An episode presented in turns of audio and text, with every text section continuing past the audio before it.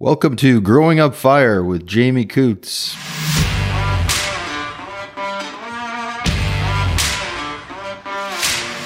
All right, Growing Up Fire, episode 10 uh, with Bruce Turnbull. Thanks everybody for tuning in. I am so excited, Bruce. I can't tell you. I've been waiting and waiting and waiting to get you in here. You're one of the first names I thought of when we started to do this stuff which probably makes you a little nervous, but that's okay. Episode 10 this is a cool landmark too. We're, we're getting it done and uh, getting out there. You and I got so much to talk about. I know this won't be our only one. There'll be others to follow. You and I just have too many stories and, and too many miles behind us to stick to one. So thanks for being here. Thank you for having me on. You're making me blush already. Some of those kind, some of those kind words. yeah, I, I, don't remember you blushing too much over the years, so it's all good. You know, you're an iconic figure in the Lesser Slave Regional Fire Service. You've been doing this a long time. How long exactly? This marks uh, 25 years. 25 years. Yeah. yeah. Out at the Widewater Fire Hall, you've been. Yeah, we started out there. When I joined, it was called the Widewater Fire Department, South Shore Fire Department. But then after regionalization, about five or 10 years later, we became known as Hall 2. Right. So one, the second hall in our in our district. And, well, you had a few names because then later on, after the fire, you became the Cambridge Fire Hall. We did. Yeah, we might talk about so, this later. We lost. I, let's talk about it right now. Let's get after it because this is a fun story. Oh, you know, okay. the, the Slave Lake Fire is not a fun story, but what happened after? So little would I have known when I started this that this would be a story I'd be able to tell here. so, uh, so basically, after the the 2011 wildfire ravaged our, our region, we were um, you know busy fighting fires all over the region, and then uh, at some point we had lost a lot of equipment in town, especially hose and whatnot. We had to abandon a lot of the hose, get our trucks out, get our crew out. So we were tasked about probably two in the morning to go to Hall Two Widewater to uh, gather up some more equipment, especially hose you can imagine our surprise. We got out, you know, to our fire hall, which is about 15 kilometers away, to find it fully engulfed in flames. So it was just one of the other many structures lost that night to the fire. Now it wasn't completely gone when we got there. We were able to kick open the front door, but remember we had two pickups, and so we honestly tried. We thought, well, if we hooked up a hose to the hydrant nearby, there might be enough hydrant pressure to even just fight it just with water dribbling out. But there was no hydrant pressure, so we thought, ah. so we bailed out much equipment as we could and kind of watched sadly as our as our fire hall burnt down. But as it turned out, that was a good thing because, well, I wouldn't say good thing. It is what it is. Depends who's listening to this yeah, podcast. No, you know what is a good thing? It, it, it, was. was. You know, it turned out okay. There, there's a lot of good came from a lot of bad, and I think that's the way you got to look at it, right? You can't just look at all the sad things. You got a, a big, nice new fire hall. You got some new equipment in there, and you got to name it something cool. We did later on that summer when Prince William and Kate came for their visit through here on their honeymoon. Honeymoon, they stopped and, and talked to us first responders, and as we were talking to them, we we asked if they would be have any issue of us naming our new fire hall in the honor of their visit. And so it's Cambridge Hall, you know, Duke of Cambridge. There you go. Uh, you know? yeah, that, that was so cool. I remember you kind of mentioning it and, and I thought, I don't even know how that works, but you actually asked them while they we, were there. We asked him in line. Yeah. yeah. yeah. So another funny story about that and again, who would have thought meeting royalty here in little old Slave Lake, Alberta? But as we stood in line, as the prince and then Kate came up to meet us, you know, they, they said just a couple little things. But what Kate was asking, she was kind of asking each person kind of the same question about what was your role that night. Okay, so she asked that. So the firefighter standing beside me, he was kind of a nervous type, and I could hear him because as she was getting closer and closer, he was kind of rehearsing what he was going to say to her. Yeah. And so he was kind of saying something. Anyway, so when she got to him, she asked him a different question. And he was so tongue tied. His answer was, she said something like, uh, I can't remember. So, you know, how long have you been? Anyway, his answer was, uh, blah, blah, blah, and she kind of looked at him and she thought, okay, uh, I guess they hire yeah. everybody here. and then next. And then, so she went by and then he looked at me after he goes, I knew the answer. Yeah. It was so funny. it, I guess people must get tongue tied, right? And yeah. I know we've talked about this before, but everyone out there hasn't heard it. And, and so the Royals, to me, was the biggest pain in the butt that I could think of at the time, right? We were still kind of dealing with the fire. It was still in that first two weeks, and and I get this phone call that says, "Hey, you know, we're gonna have the Royals here, and you guys get me uh, three clean firefighters and three dirty yeah. firefighters and yeah. three firefighters that lost their house." And you can imagine getting that order in the morning, and and it just kind of, I guess, it pissed me off, right? Yeah. And so I was treating the whole thing just like a nightmare until my dad I was talking to him on the phone, and my dad said, "You're getting to meet the Royals. Like only ten thousand people in the whole world get to meet the Royals. Like, why don't you get over yourself and shut up and Yeah. just go and?" and so I was like, "Oh, okay. Well, yeah, that, that's how dads talk to their kids." And and so I was all butthurt, but it really did turn out good to meet them. And it's another whole story for another whole day. But the whole process of meeting them and getting cleared and all of that stuff, and they were good. You're right, though. In a normal time, that would have been the highlight of your life, meeting the Royals. But and I think it was everybody was affected somewhat the same way as you. I remember out there, a lot of our firefighters had lost their homes in Yeah, the fire as well. that's right. And so this became an issue. Okay, we, we're going to meet the Royals. They have to have a suit, a fire gear, or something on, but their official fire uniforms had been burnt up in their houses. So we had no uniforms. So we're trying to piece together pants from this guy and tie from this guy just to make them look somewhat presentable to meet the Royals. And while they're dealing with their houses burnt down while they're dealing with all the Yeah. right? And that and that was a part i think that pissed me off was to get asked to to get these people together that are like i'm surprised everybody's getting through one day after the other with all the things that are going on with their life Yeah. right? But it but it did. It did turn out to be a good day. It, it turned out to be a good event and um, super thankful that they came. But it was yeah it was tough to get over in your head that whole you know, why are they coming now? And it just happened to be on a swing where they were going through Canada, and, and we were lucky they stopped by. I think it gave the whole town a boost that day. Yeah. We got to have our big ladder truck up with the big flag and everybody waving, and there was a lot of cool stuff going on that day. So, yeah, so Cambridge Hall, so that's neat. And I get, you know, I used to get asked that question all the time when I was the regional chief. Just, you know, well, why is it called Cambridge Hall? And so, you know, you've had to tell that story a thousand times. I've had to tell that story a It's a good thousand times. So it's good. But you know, another story that came out of that the night our fire hall burnt, and again, it, it was one of those just interesting things that not many people know about, but it- it's kind of interesting to share now. So the firefighters, the volunteers that showed up that morning or the day before, whenever it was, typically we park our vehicles outside the fire hall. And there they sat for, you know, forever, how many hours. When we got there that night found the fire hall on fire, some of the, the personal vehicles were, you know, in, in danger of burning up. Right. So some of the guys were able to move their vehicles back, but there was one car that belonged to a female firefighter, Melissa. So her car was locked. We couldn't budge it. We couldn't move it. We were trying to push it manually, but already the heat was so much. Her her bumper was starting to melt. Her grill was melting. And uh, we had to do something. And then we're trying to get a hose rigged up to tie a hose onto an axle to pull it back. And about that time, one of the other firefighters, Sean Kearney, he said, You know, I remember when we came and geared up this morning with our bunker gear, I think I saw Melissa put the keys to her car in her shoe in her locker. And her locker was inside the fire hall. We're all looking, you know, there's big flames, you know, between. But her locker was fairly close to the door. And Sean, something he said, Is it worth a chance? At that point, we're just exhausted. We've been through so much. We said, you know what? Go for it. Yeah. So, he, so he kind of went there, and the big flames there, but he kind of reached in. He was able to only grab one shoe out of her locker before the building was gone. So as he brought it out, we're kind of all holding our breath, looking there. Sure enough, in that shoe was her keys to her car. And so we jumped in, moved your car back 20 feet out of harm's way, and there we go. So we're kind of, okay, that was one thing. But then we didn't know at the time, but Melissa's house and shop, everything that she owned out there already had burnt. So the only thing she had left in the world was what she had in her car. One, one so- shoe in the car. One, uh, one, shoe. One shoe. anyway, so it's kind of a, it's one of those funny stories, eh? It, up. it's crazy. You know, I think back to Michelle Malbuff. So during the fire, uh, the early days of the fire, people were bringing us all kinds of stuff. And she phoned me up and she's like, "What do you guys need?" And I was like, "You know, it was it was a forest fire. We'd lost a few houses that first night in Mitsue, but no one was thinking about what was coming next. Right? We're gonna get through this thing." And and she goes, "You know, my husband's company wants to help out, so I'm gonna get you guys Gatorade and a cooler and ice." And and I was like, "Yeah, like what whatever you decide will be great." You know, it just it was that kind of lady. You just knew that it would be great. And so she brings us down coolers, not a cooler, coolers of Gatorade, water filled with ice, and box boxes of socks, Yeah. band-aids, all, all this crazy stuff, right?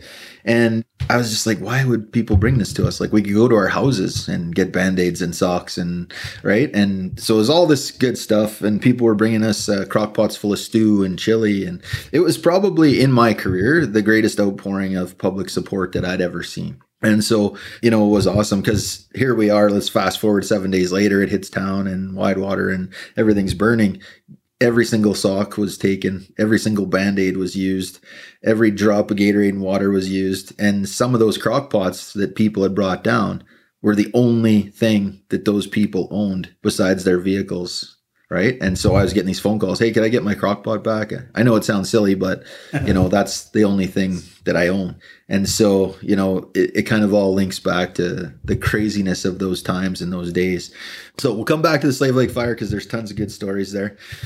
But early days of firefighting. So you and I have known each other while you were a teacher at the school when I was going to school there. Not to date either one of us. We'll, we'll I, leave it at. I that. think it sounds better.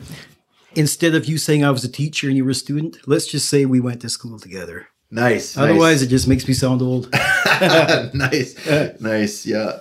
Well, it's weird that it was just like 15 years ago too. But Yeah, uh, like I wasn't your math teacher. Yeah, you, you wouldn't want to take responsibility for that. But uh, so I mean, all through school, knew each other, and then I started 18 years old in the fire service.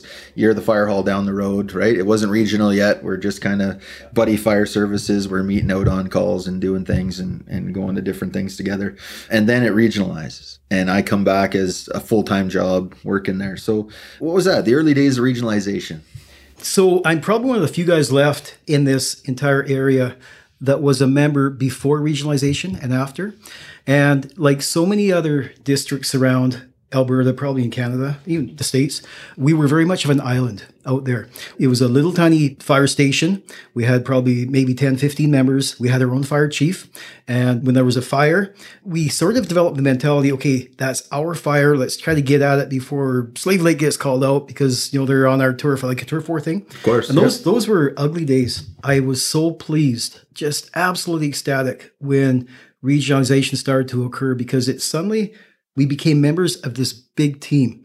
And when we started knowing members from the Slave Lake as allies and comrades in the same fight, the enemy was the fire or the vehicle accident. It wasn't each other. Right. That's when barriers and bridges started to come down. And I, I tell you, we, we have an excellent fire service now, regional fire service. But you had to kind of live through okay. both to see. Yeah, well, no, you, you, you're no longer in the picture as chief. It's an excellent service now. nice, nice. Two sides of the same coin. there you go.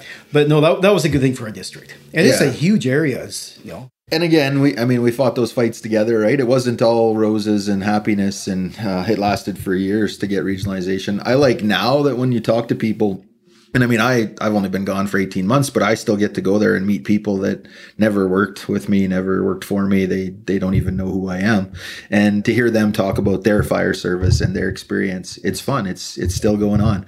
You know where you're from there, Widewater. It's a was a really small hall built by volunteers in the seventies, I think it mm-hmm. was Yeah. was a beautiful little hall. That burned down. They built a big three bay drive through, crazy office space, like big, big spot. But it's always been that spot where there's this small, dedicated core of people that get the job done 24 hours a day, seven days a week, 365 days a year. You could always count on them. And for me, I just want to say, that you're a big part of that. You've been helping drive that. You've been keeping the team together. You use words like us, we, right? Together. Those are important things. And so that's why I was nervous and excited all at the same time to have you on today. Learned a lot from you, right? You're definitely a mentor to me as much as I ever mentored anybody else. I think of you, Ken Skull, a few guys like that that, that took me through the ranks. So thanks for that. Thanks for your service out there still to this day, right? You're hobbling around on a bad hip for the last few years and you're still out on every call and still doing training and still, you know, so those kinds of things, that kind of dedication level at small halls and talking about regionalization that way. I work in my current job with fire halls that are still part of the ego turf time and money wars. And it's it's so sad and it's such a waste, right? But I mean, there was a lot of characters in the start of this. There's still people that don't believe in it, that think the old way, the island way, was a better way, right? Yeah. And, and that was a big part of it. The new equipment, the sharing of gear, the new trucks, all of that kind of stuff. Okay, so be it. But until that underlying mentality was changed, only then did we start advancing forward. Yes. You know, if memory serves, I think it was about five years before we kind of really got over that first hump. There's still a few characters left that would, would never get over it, but it took about five years to really get away from that, you know, I, I, I to that we, we, we. Yeah. And also, you also touched on this with rural halls and small departments. So much has always been the team, the degree of competence and volunteerism you have. For example, you can have a $500,000 truck sitting in a $2 million building out there, but unless you have those six volunteers that are willing to get up at three in the morning on an icy road to fight a structure fire, then nothing happens. And it's always been about those people. And you've said that, I've said that, Ken said that. It's Yeah. we, we know that. The fire Every service is nothing without the people. Absolutely. Volunteer, part time, full time, doesn't matter. Yeah. It's the people that are willing to do the job that make the difference, right? You could buy whatever kind of truck you want, we'll make it work. You could buy whatever kind of hall you want and build it, we'll make it work. You can get whatever equipment you want, we'll make it work. But it's always that the people will make it work. Yeah, absolutely. And so I think we've both been super blessed to work with so many great people. The two or three bad weeds aren't even worth talking about because there's been so many hundreds Yeah. or even thousands of people that we've worked with at these big fires and big events in, in our regional fire service that just make it so much better. yeah, for sure. Right? And also, very much a, a generational thing. When I first started, roughly about the time you'd been here a bit sooner, but we looked up to the the leadership in place at that time, and I think of some of the really strong leaders we had: Ken Skull, Captain Bellerive, Captain Boland, all those characters. We learned what we could from them. We worked with them. When that generation pretty much retired off, we became them. But then we also then worked with guys that had come up through the ranks with us. But now we're seeing the younger guys like your son and people of that generation trying to learn from us that we've learned from Argo. You know, we're just trying to just pass it forward, keep It's- going, and just kind of so keep good. it going. Eh? Yeah, it, it is. It's so good. You know, I, I learned so much at a young age. Like when I started, I think Captain Bellerive, Captain Bowden, Captain Carlton would all be guys, right? Get you going, get you through, get you started. And like you say, you could go all day naming names of people that that helped out. But it is, it's pretty exciting and pretty good. And then today it is different. Let's be honest. We're of a certain generation and we deal with people from another generation. and it's tough. It's different. It's it's harder. We've had to adjust. But it's still that team thing, right?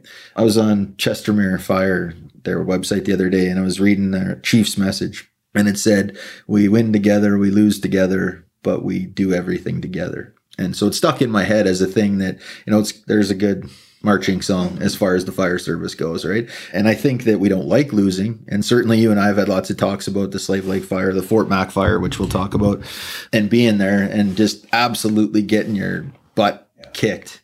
But overcoming that Yeah. and and finding a way to to move forward and and to get things done and Yeah. and so I guess I'm, I'm thankful for that, right? And so we're just before this, we are talking about all the different calls, and that's how it goes. But I remember one call, very tragic because it was a fatality car accident. But as part of that, as the thing progresses, you know, everybody's sad. We've done what we can do, but there's a fatality. And then right in the middle of the whole thing, your voice comes on the radio and says, Hey, did you just see that bear? And I was like, what, what are you talking about? Right. So maybe walk us through that call a little bit. I remember that call so well. and again, it's one of these things where obviously the call started with a, a tragedy. It was a highway fatality, and we can't ever forget that. But but sometimes with these types of calls, other things happen during the call, completely out of left field that come at you. So what happened here? The um, basically we had the highway blocked traffic control set on both sides, stopping you know the flow as the RCMP were conducting their investigation. And you were actually at the crash site. I was a bit further east down the road at one of the roadblock uh, checkpoints. And suddenly, we, we have a lot of wildlife in this area, but this black bear, for some reason, decided, big one, that he would just walk across the highway in between where you were and where I was, just saunters across. And so I thought, well, you know, I best at least give Chief a heads up that there's a black bear there. So I, I called you on the radio and mentioned that. And I think you were probably thinking, okay, Turnbull, uh, quit quit fooling around here. This is serious. but no, there was a there was a black bear walked across. But I, I knew it was it was kind of funny because I was actually standing with one of the um, regional peace officers, and I knew if the bear came at us. I couldn't outrun the bear, but I knew I could outrun that regional peace officer. So, you're, you're in a I good was good. spot. I was Yeah, good. I was good. But then, so then to confound it, so okay, we dealt with that. We kind of kept an eye on the bear, and you kind of wander up somewhere up by you. And then, um, no word of a lie, maybe two minutes later, this guy driving a pickup kind of crashed our barrier. And I was thinking, what the heck now? And I was thinking, is this some guy that, you know, we get lots of looky loos out there that want to take, you know, pictures and this stuff. So I went over there to kind of give him piece of my mind, like, hey, get, you know, but I realized as we rolled down the window, he was in distress. He was having a heart attack and he drove his vehicle into the barricade to get our attention. And at first, I thought, okay, come on, this Yeah, is this, this can't- is this- safe. So then, it, but it was it was legit. So then, I had to phone Chief a second time on the radio. Chief, uh, yeah, uh, it was almost like I almost called a no duff on this thing. Like it, really, this- yes. yeah, yeah. And they said we have a fella here with a cardiac situation, and you were able to release an ambulance from your location down to mine, and got him in there, got him the ambulance. They did some work on him and got him to the hospital. And so his life ended up being, I guess, saved by us being out there that day. Right. And how, how strange is that turn of events? I I honestly like I mean I guess I'm well known to be doing these exercises all Yeah. the time and sometimes at weird times maybe on a weekend or a night or you know and doing these elaborate training sessions so that everyone would do it and I honestly thought that you were just trying to lighten the mood right? Because it was a guy everyone knew and it was a terrible situation. And so the bear thing and then it turned out to be real. And then for you to come again and say we're I was like it's unlike Bruce to be trying to do this right now in the middle of all of this. And uh and then then it was real and it was like okay. And and once you know it's real, you know your brain just goes to work, right? And so okay, get an ambulance down there, what else do you need? And so we're handling all of these things at once. And and that was uh man, that was such a a long terrible call.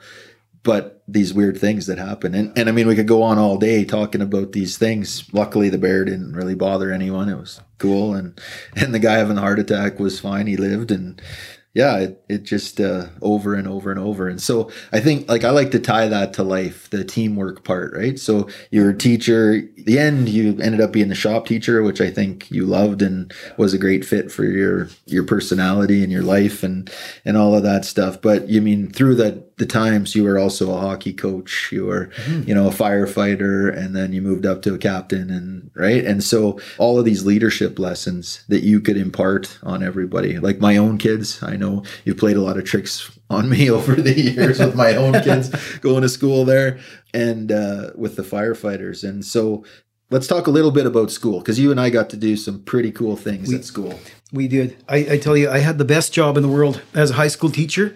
So I, I was the welding and carpentry guy at the shop. But in addition to that, there was a program offered at the school for a number of years. It was called Job Prep, but it was basically a collection of job safety programs geared uh, so the students got credit for taking that course. And you know, in this area, there was a lot of oil field activity, uh, lumber, forestry, and a lot of our students from here that didn't want to go on to university or college would uh, take careers in, in those areas. And so this course was kind of set up so that they could come out of high school with a valid first aid certificate, WHMIS, dangerous goods, all that kind of stuff. Now, so you know, you can only get so far by doing the paperwork part and start losing the kids. But you and I started talking, and we got this fantastic relationship going between the high school here and the fire service here, where you would kind of free up some some members and your equipment and your training center here, and I would bring over. I had the easy job. I just supplied the students. So, yeah so we i think bring i over- had the easy Yeah, yeah job maybe but so we bring over, you know, let's say, so they, they do the, the the paperwork, the all the the book part of say confined space training in the high school classroom, and then once they passed all of that module, we would actually come over to the fire station here for a whole day, and you would run them through, and your your guys, we'd run them through proper BA donning doffing, and then they would actually go inside the confined space um, tank chamber with smoke top and all those kids. I tell you, they got so much out of that. You know, and then not just that, they also learned um, how to use a fire extinguisher, not a picture of one. They actually got to hold one and set the thing off on off, real yeah. flame. Eh? yeah And then, of course, we always capped it off. Uh, you, you always made sure they went away fed. And these are high school kids, eh? and they go away. You have a big barbecue. That's a lot uh, of barbecuing.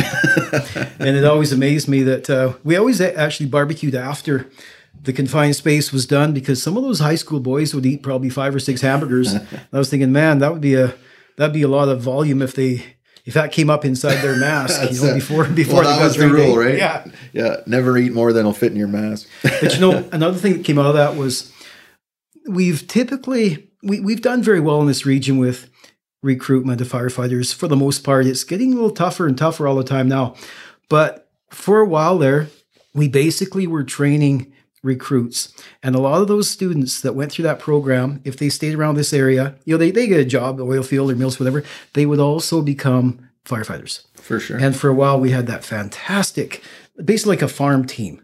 well, honestly, coming out of like school name names, right? Andrew Mackay, Curtis Platsky, both over in Red Deer now. Yep. Um, Ryan, Logan, they're Yep. still in here. Freddie, Freddie Bickle, Bickle.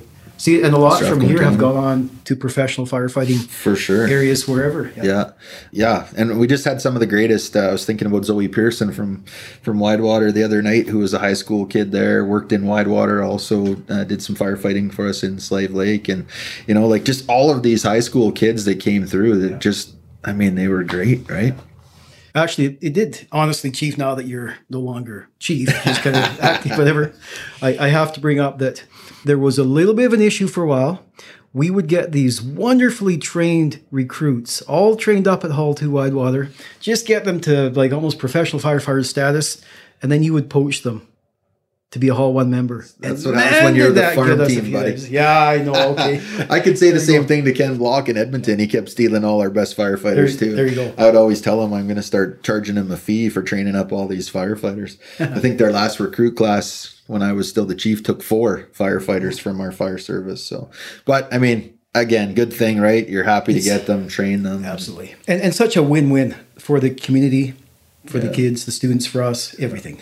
Win-win. And, and I mean, I sent firefighters to you for that exact reason, right? My own son, Braden Vingy, when he was around, you know, I sent those guys out there in the wintertime to continue the junior fire program and look at where they are now, right? So you definitely train some leaders. Your team out there always does a good job, still doing a good job, right? And so always happy about that. The job prep class was, I mean, I don't know why every firefighter out there doesn't want to be working with the kids. Yeah. the kids keep you young they keep you interested right? And i think that the impact that we have at the schools is huge too right? It's different than being a teacher. Yeah. it's different. I can remember some of the rowdy days where i'd just say like I, I don't get paid to be here. I'll just leave. You guys don't want to do this right? And it's something that a teacher can't say and Yeah. right?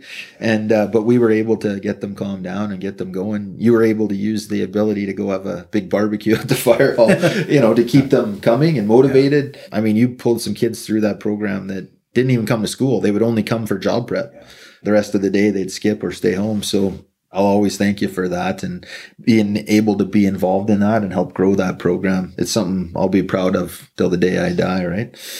And so I think um, thank you for sharing that story because I think other fire departments need to they forget why we're here sometimes, right? And working with those kids and keeping them coming up into that program, especially the volunteer Yeah. departments. Where are you going to get people from, Yeah. right? Yeah, for sure. So uh, get them early. Cruz McGregor, the young high school kid that's just finished up at the fire hall now, you know, another success story. Just came in there, did a great job. Going to be a firefighter off and on for his whole life. So uh, great stuff. But you know, one more, just a final Yeah. comment on this. In addition to that, the training and the, the working with the students in that regard, we also, over the years, set up a few fantastic mock scenarios. If you recall some of these, as a matter of fact, I think it Some got not so big. fantastic, oh, but- okay, well, but you know, the students were just so eager to help out here.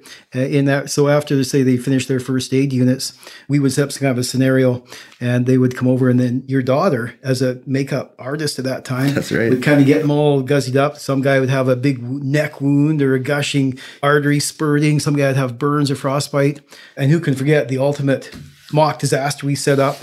It was supposed to be planned for what a nice warm day in February, and it was nice weather, nice weather. And I, I guess the scenario was basically a, we simulated a collapsed structure. Yeah. And so there was a sea can that you'd kind of hauled out there, and you- spent probably a week with your guys. Uh, we filled it with snow and two by fours to simulate like Well, avalanche. that collapse winter we had to steal the snow from the arena. That's We right. couldn't even get our snow. That's snow. right.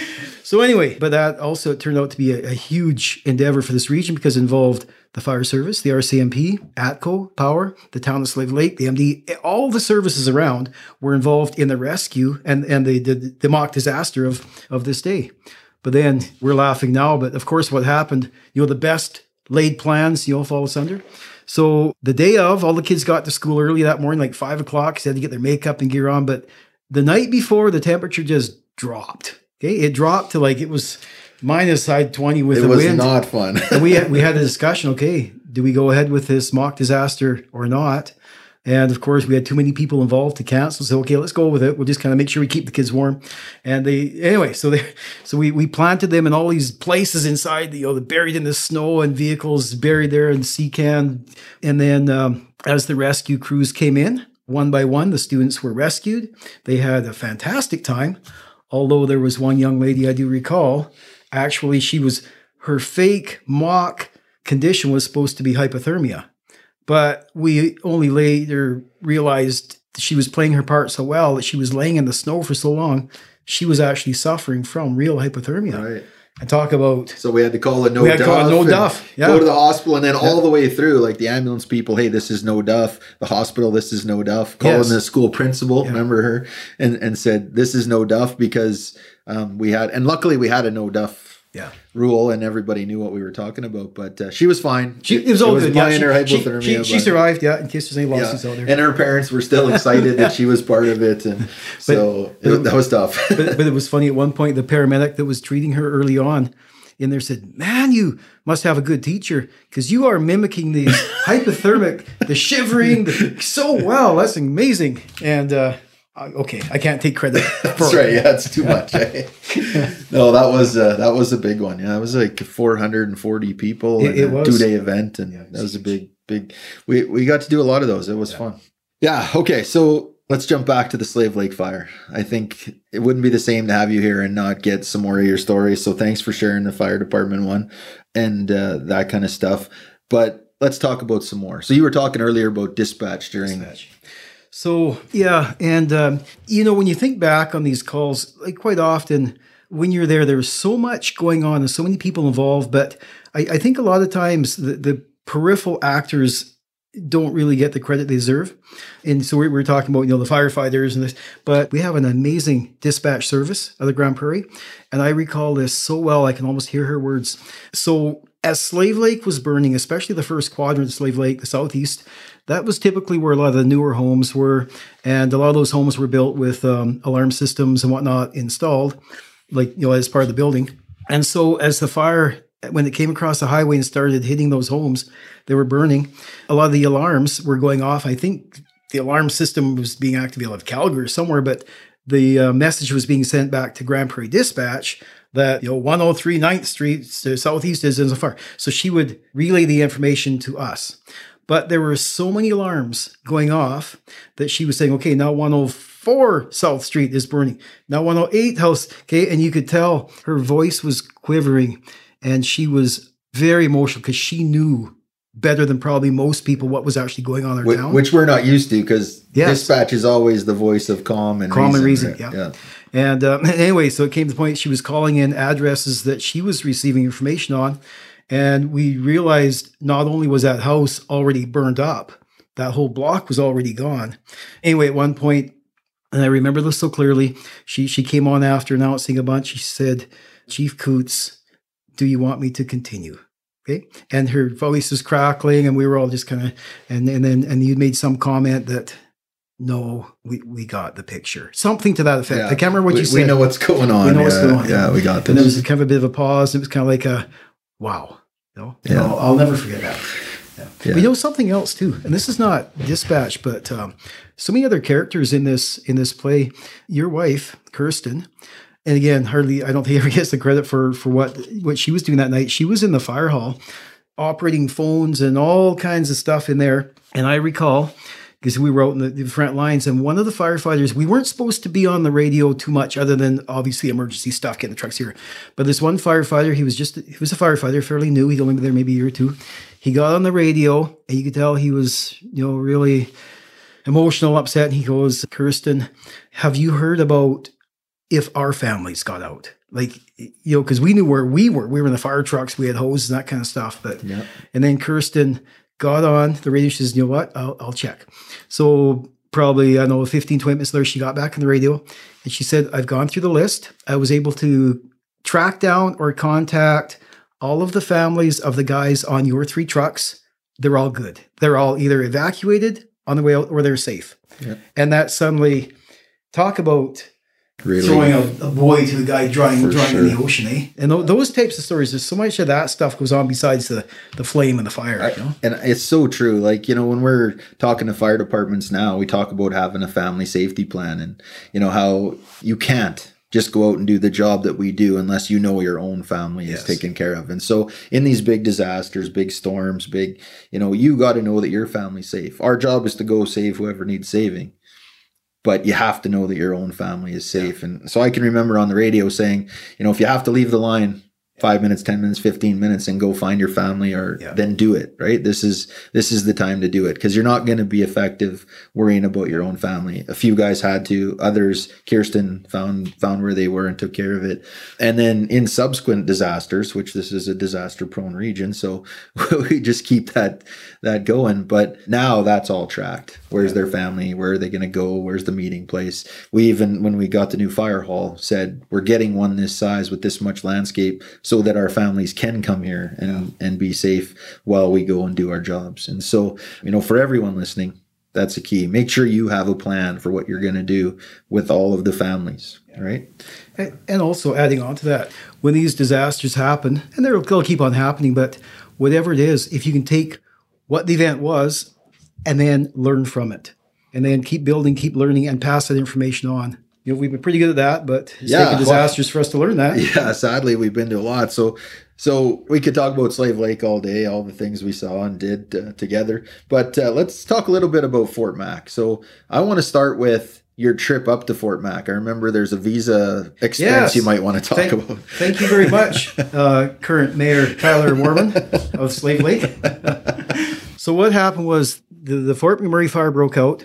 There was an initial crew from here, and I believe you were on that crew at first Yeah. that went up in the morning early. Yeah. And then throughout the day, more resources were sent from Slave Lake to help. So before my truck and my crew went, Tyler went with a truck. Now he had got part way up. There's some little town up there. I can't remember what it was, but he stopped there. It was- Wandering River. Wandering River. it was just it was just kind of madness because there's all kinds of evacuees coming out of Fort McMurray trying to get some fuel. There was always and the only traffic going up to Fort Mac were fire trucks. But anyway, Tyler and his crew were in one of the fire trucks. They'd stopped there and they fueled up. And there's a, it takes a lot of fuel to put in a fire Oh, truck. yeah. eh? Well, Anyway- and we told them to bring extra. So, yeah, was- that- that's right. So we, so anyway, he gets here, but something happened where either it was just really busy. The system somehow it worked out that he couldn't pay for the fuel in that fire truck with the visa, the whatever it was. But he said, "Don't worry, there's another fire truck coming pretty soon, and if we if you trust us, we'll just kind of put it all on one bill." So the next fire truck that was being sent up was my my pumper with a with Ronnie Lucas and some other guys. We get there and we fuel up our truck with you know diesel. And then we go into pay, and the guy goes, "Oh yeah, let's just leverage your fire. You owe us like six hundred and eighty bucks." and now we didn't have any other credit cards other than our personal cards Yeah, at that point. And we're yeah. thinking, okay, is this now? Is this possibly a case of gas gouging? Price like what, what is going on? We didn't. We had no idea. And then the guy was trying to explain to us the former like a fire truck before us. And anyway, he got his story a little messed up, and and finally we just had to go. So we just paid it. Yeah. we paid it. We kind of worked out later on, and so anyway, it all got settled in the wash. But I mean, that's just one of those things that happens. Is eh? it, well, it's the other side of that story because that truck, of course, got there before you guys, and so Tyler walks in and he's got two boxes of groceries. Like they've grabbed every bag of chips, M and M's, you know, pepperoni and, and cheese that they could get, and so we're loving it because we're starving, like on every deployment, and. Then you get there and you're just like, "Hey, what, what's going on? I just had to pay this huge bill, right?" And we're like, "Oh, But but what I didn't tell you was being used my own credit card, I got good air miles for that, eh? There you so go. I, I got you know, eighteen thousand air miles for nothing. Another one that uh, I think we talked about with Patrick that I loved is uh, he was using his credit card to get us the vending machine at the hospital in Fort Mac. And, Yeah. and so his wife actually texted him and said, Hey, there's like all these $5 charges on our credit card. Yeah. He's like, No, It's- you think good." that's a lot? Watch this. we empty this whole thing. Luckily, it was one that took a credit card, and we I think we put like 150 bucks worth of charges trying to get food out of this uh, vending machine rather than smashing out the window. But But but you know how it is, eh? When the when the chips are down in this business, you have to do whatever it takes to make it work. And you kind of work it out out later.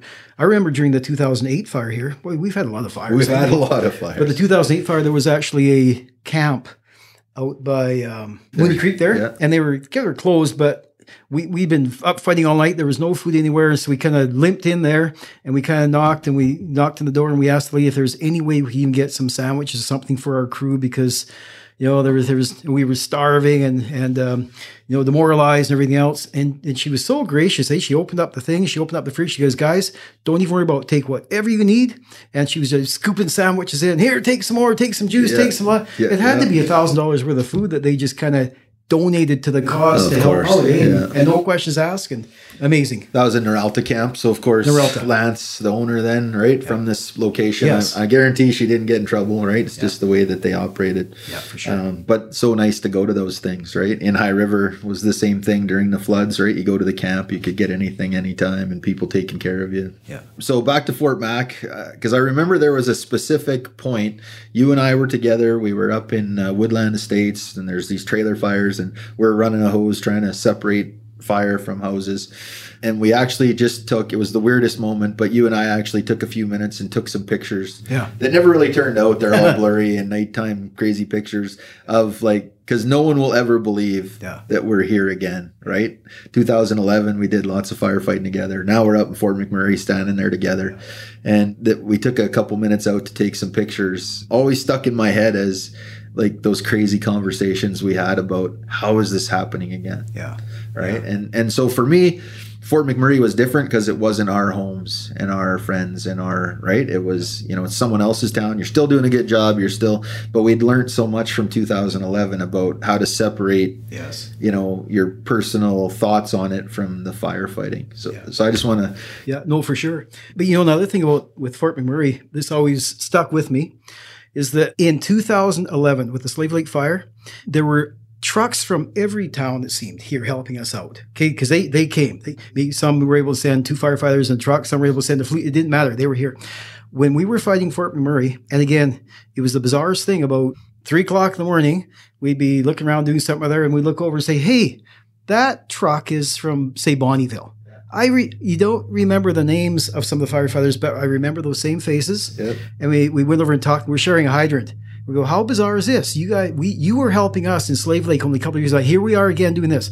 And then we look down the road and there's a Westlock truck with actually a firefighter from Slave Lake who had now gone to Westlock Yeah. on there. And just all night long we run into friends, you know, family, honestly, yeah. taking a moment, not long conversations because we're pretty busy, but still, it, it's just that that family Yeah. of, of network. And I'll never forget that. Oh, it was. Yeah. I mean, all those houses for going down, right? We had Chad, the big guy there from Fort Mac, that uh, our own personal Fort Mac firefighter bodyguard. Yeah. But yeah, running into all of those people and and all of those things. And and you had talked earlier about how we look at the houses, Yes. right? And uh, so I'll let you kind of talk about that. So again, back to the 2011, the Slave Lake fire, we were getting our butts kicked big time because we were used to fighting a structure fire. You know, the one house on fire, one room in one house on fire. But suddenly we're in a situation where we've only got what resources we have here and, why we're in town, like, you know, three or four trucks, whatever. And we've got 30, 40, 100 houses on fire. But early on, we took the same mentality. Okay, we've got a house, but it was more than just a house because to us, that house, okay, that was my friend's house. I had a barbecue there last week. Next house beside, oh yeah, that's Blaine's house. I helped him shingle his house. These were more than just homes, houses. We they were our friends, they were families, our town, our community members' houses. And so we tried so hard to save what we could, and we just we might save a quarter of this house, but then we lost the whole block. And it was only after block after block. And remember, this was no ordinary fire. This was a blast furnace with those winds. There was chunks of fire from the forest, big chunks of birch, probably 200 feet in the air, flying way above us, hitting structures three or four blocks away. Like it was that kind of fire. And it was only when, after we we fought so hard for the first while, some reassessing, and again, you called us in, and we had a you know a group meeting saying, look, we have to think about this different because it's a different kind of fire. We can't think of these as being our buddies' homes, our slave lake homes, our families' homes anymore. We have to consider these. This is fuel. Okay, separate the emotion from it. It is fuel, and unless we do what we have to do, we're going to lose everything. It was only then that we started getting ahead of that thing. And we were able to kind of steer it in the right direction so we may have to let the rest of that block burn but we could save four more you know in that regard. Sure. so we took that was a tough tough tough lesson. And for the longest time we didn't even really want to even admit to ourselves that that's kind of what we were doing but we had to do it. We took that lesson and we passed that information on to the firefighters in Fort McMurray as they were working in because we could say the same thing. They weren't losing houses they were losing blocks city blocks were going up and they started the same thing getting the heavy equipment and starting to to remove that fuel and only then was progress start to be made Yeah. so tough tough lesson hard learned but wow Yeah. You know, I remember some of that, and, and I always like to jump back to 2003 when Lou Wild wrote an article. He was a Kelowna fire deputy fire chief when the 2003 fire hit Kelowna, and he talked about having to decide which side of the street you save and you know those big decisions and that's kind of what got us there in slave lake and then certainly the message we passed along in fort mcmurray and other places as we moved along right you you're gonna lose so do you want to lose small or lose big? And what does that mean? Yeah. Right? So you got a birch tree and a spruce tree and a pine tree and a house tree. And they're all Yeah. kinds of trees that you got to separate and win. Super hard for regular people to hear, but for firefighters, you got to get in that mindset where, you know, the strategies and tactics that we're used to aren't going to work in 127 kilometer hour winds with the most embers raining down that we'd ever seen in our entire lives that are still in the top record books of recorded history. So, yeah, for sure it was tough, right? back to slave lake fire again just for a moment sure, yeah, of course. So I always I always remember this as being this way, and it's kind of a bizarre thing. I'm probably the only guy that thinks of this, but when the fire was approaching Slave Lake, we had a bunch of trucks, and talk about the ego firefighters. We had our fire engines staged on Highway 88 between the fire that was coming and the town. And there was a big kind of a big green zone there, and we had some pumps in the in the creek, and we're thinking, okay, when this thing comes, it'll come up the edge. We'll stop it like a big grass fire, you know, kind of what it is, eh? And then uh, the town's all good, you know, we're we're okay there. And I was absolutely amazed when hundreds and hundreds of feet before it even got close to where we were, it had reached over top of the trucks, over top of the highway, and landed in town. And we basically kind of went, we looked over, we looked up, we looked down, and there it is already crossed. Yeah. And it reminded me, there was a movie that I, I kind of liked back then. It was an adventure movie, The Mummy. I don't know if you ever saw it. eh? Yeah. But there was a, a scene in there where there's a big giant sandstorm coming. But the sandstorm with the movie, you know, animation, they kind of made the sand look like a big face, you know, big Yeah, but living monster creature coming. monster Yeah, cake. yeah.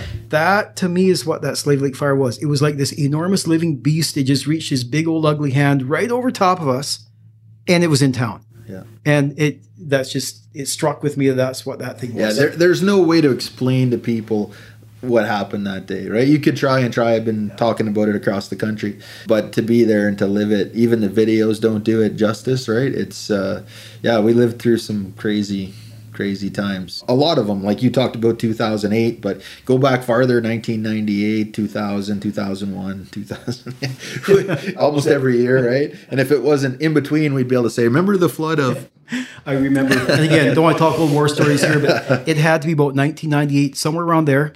You were a firefighter then, and I remember your voice. You were in um, old unit for the old international. Anyway, you were in there, and I heard your voice on the radio because we were out on the highway with a wide wire truck. But I heard you, and you were with Captain Boland, I believe, and someone else, and you were quite concerned. You were by the mill, and you were worried because the fire was so hot and so intense as it was coming towards somewhere that the pavement was getting soft and you were your truck was making ruts in the pavement because of the heat and you were worried about getting that truck stuck in the road in the hot the pavement yeah. getting out of there and we were thinking to ourselves oh my god like what are they into there you know it's just one of those things that's kind of stuck with be? me yeah yeah. but you know i guess you got the truck out fine so that was good but Yeah, well, it was. Uh, yeah, I can actually remember from that one. There was this one little fire that was in a tree down off the highway, and every time we drove by, right, it lasted for nine days. This fire, so it was big. And every time we drove by, this one cop would be stopped, and he'd be down there. He had a shovel and water bottles, and he's putting out this one stump. And we'd stop. and We'd say, like, this whole great big forest fire, and you, you kind of got. He's like, we can all only do what we can do and this is my stump. Like I've put this thing out 30 times. I'm not stopping until it's out. He's covered in black soot and and he's, you know, and uh but that was just his little mini war, right? This is the mountain I will die on. That's the one. and so we give him a Wajax pack and said, you know, this will help at least, you know, fill it up at the creek and and do your thing and Yeah. We, we get it, right? Like go at it, buddy. Yeah. So it's it's a million little stories, a million little war stories. Um, I always like to to think of Slave Lake as you had one of the toughest jobs on planet Earth during that fire because you were the captain that was running a crew that had my 15 year old son in it. So thanks for taking him, but you also had the pressure of the fire and and the chief bearing down on you all the time. Yeah. Yeah. I often wonder when, I wouldn't say seasoned veterans, but when there was firefighters who had a lot of experience were out on those calls. Okay, we'd already seen a fair bit and okay, you know, the disastrous it is.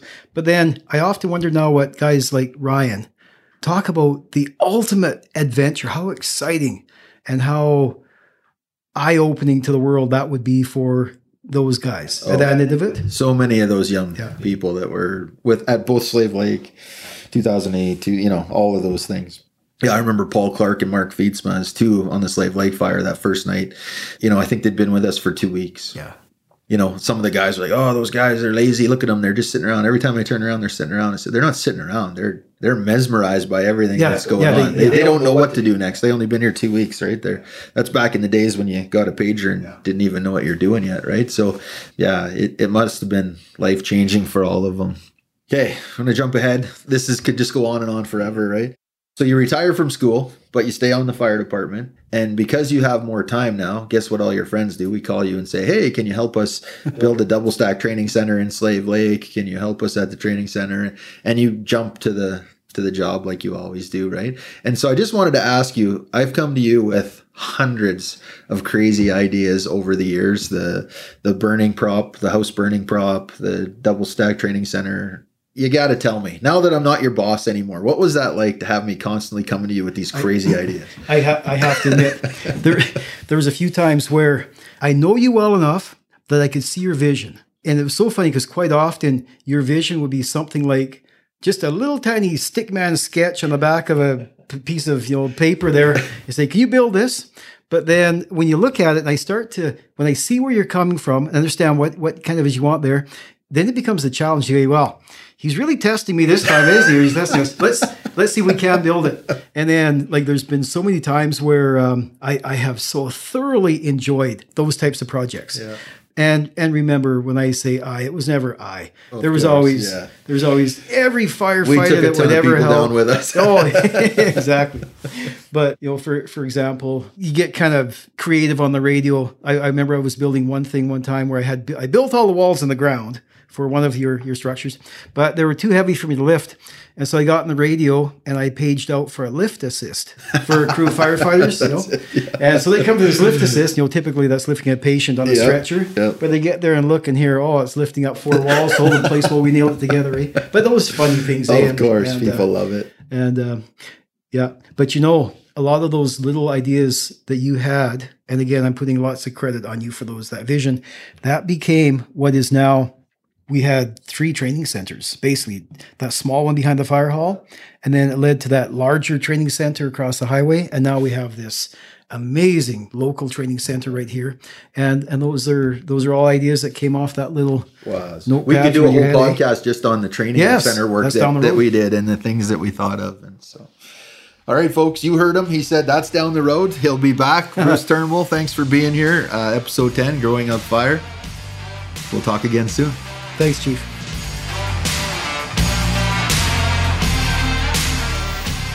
Thanks for listening to Growing Up Fire today.